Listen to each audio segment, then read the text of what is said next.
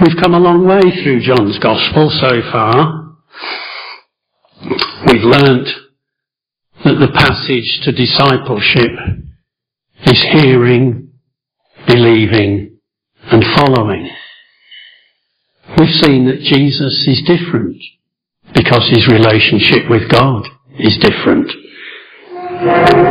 We saw in the story of Nicodemus that we need to be born again and that this is something that is a work of God, of God the Holy Spirit, and not anything we can do of our own volition. We saw that miracles might actually deflect our attention away from Jesus and onto the miracle itself. And that our attention, our focus should be on Christ Himself. It is He whom we should believe and trust in. We have heard that now is the time to believe, to accept His words. And we've heard that Jesus provides us with an invisible support that will help us survive the hardest of times. Chris said last week that a common pattern in John is a miracle followed by an explanation, usually a discourse of Jesus speaking to the crowd or to the disciples. This is the discourse that follows the feeding of the 5,000 and Jesus walking on the water. But it also builds on all those previous chapters where we saw Jesus meeting and providing for people in a loving, caring fashion. Wine at the wedding in Cana.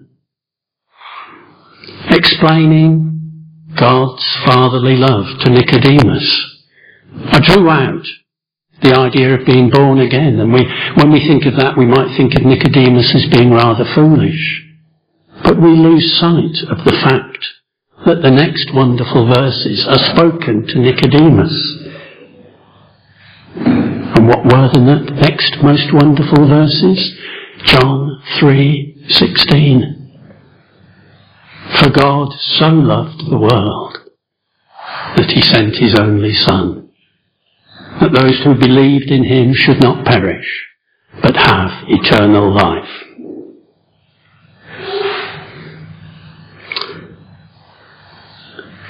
And after that, we saw Jesus speaking to the Samaritan woman by the well. The hated, despised Samaritans. And Jesus included her and them by extension in God's promises.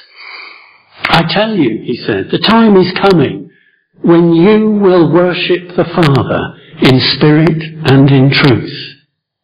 Not we will worship, you will worship. The Samaritans as much as the Jews.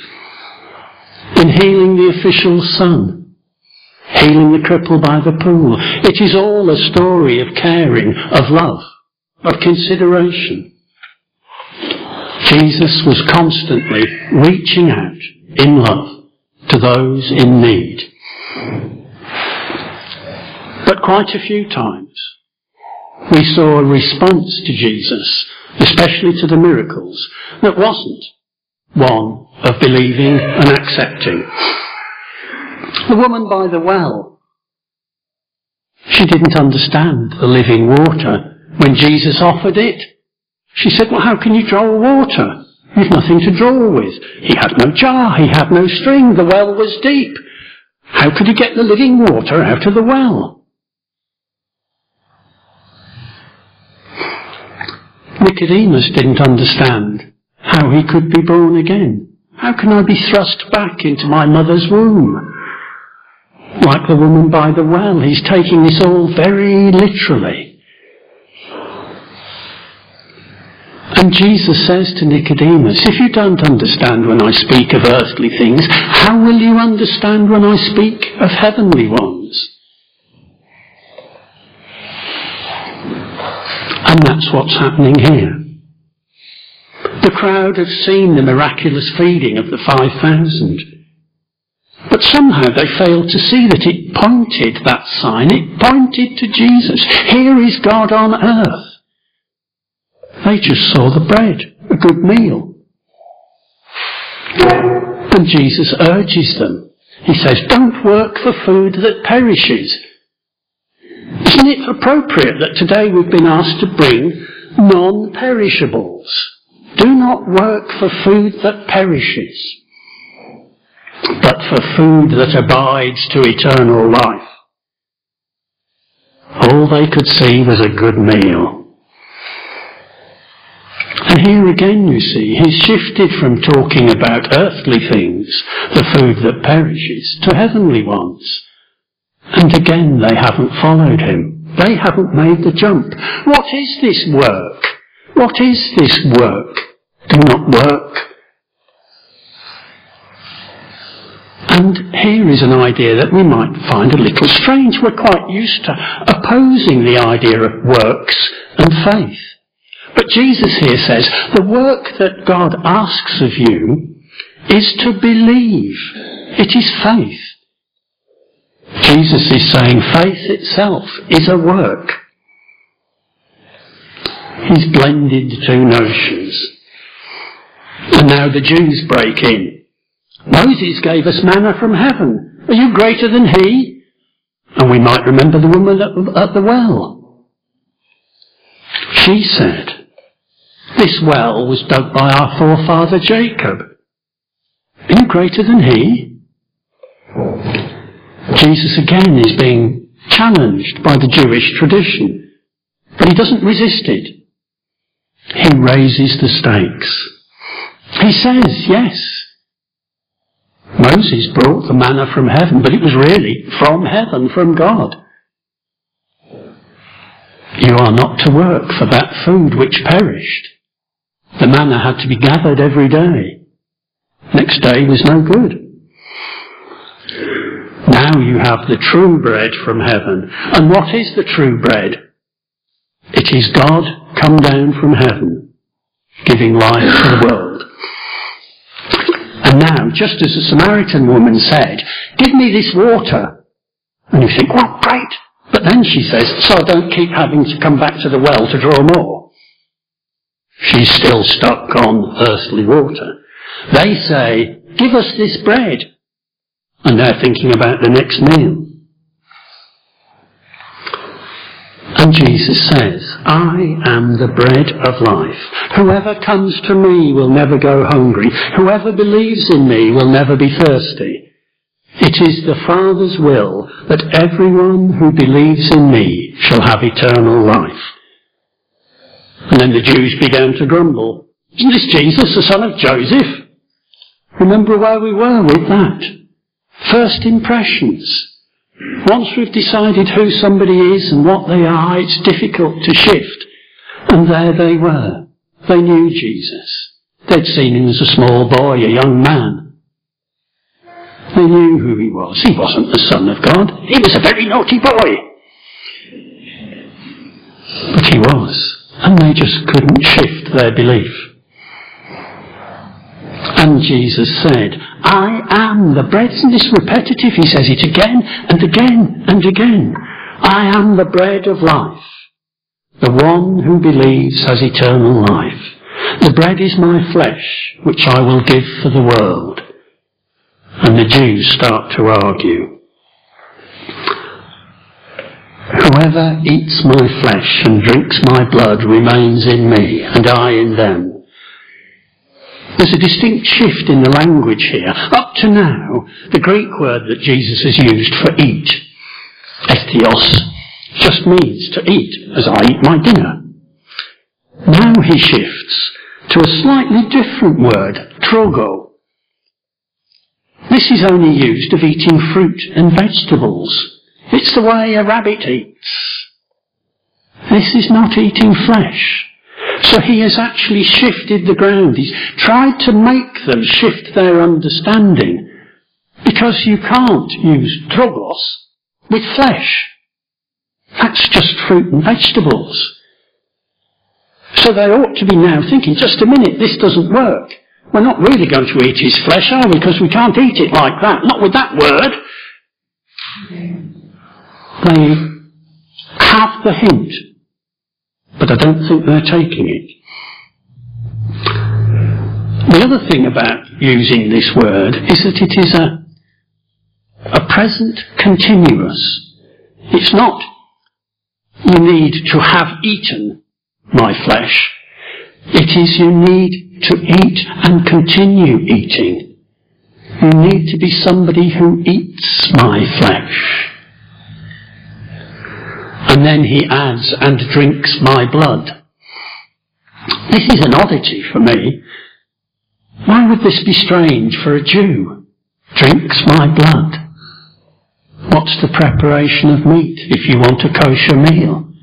Every drop of blood has to be drained out. You don't eat or drink blood. So for one thing, that's going to be a bit strange to the Jews, but it might also remind them of David. David fighting against the Philistines. Bethlehem had been taken. And David says to his strong men around him, his mighty men, Oh, I'm thirsty. I would so like to have a drink from the well at Bethlehem. And the three strong men sneak off through the Philistine lines and bring him back a flask of water from the well at Bethlehem. And he takes it and pours it out on the ground. God forbid that I should drink the blood of these brave men.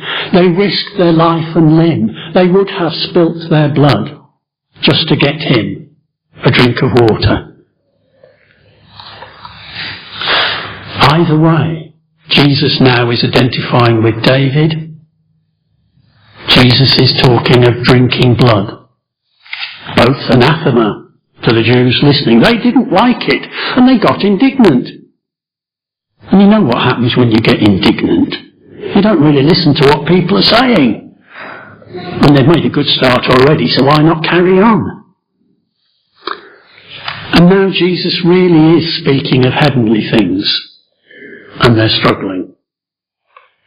They're struggling to grasp just what is going on. I am the bread of life. Are we struggling to grasp this? What is this bread?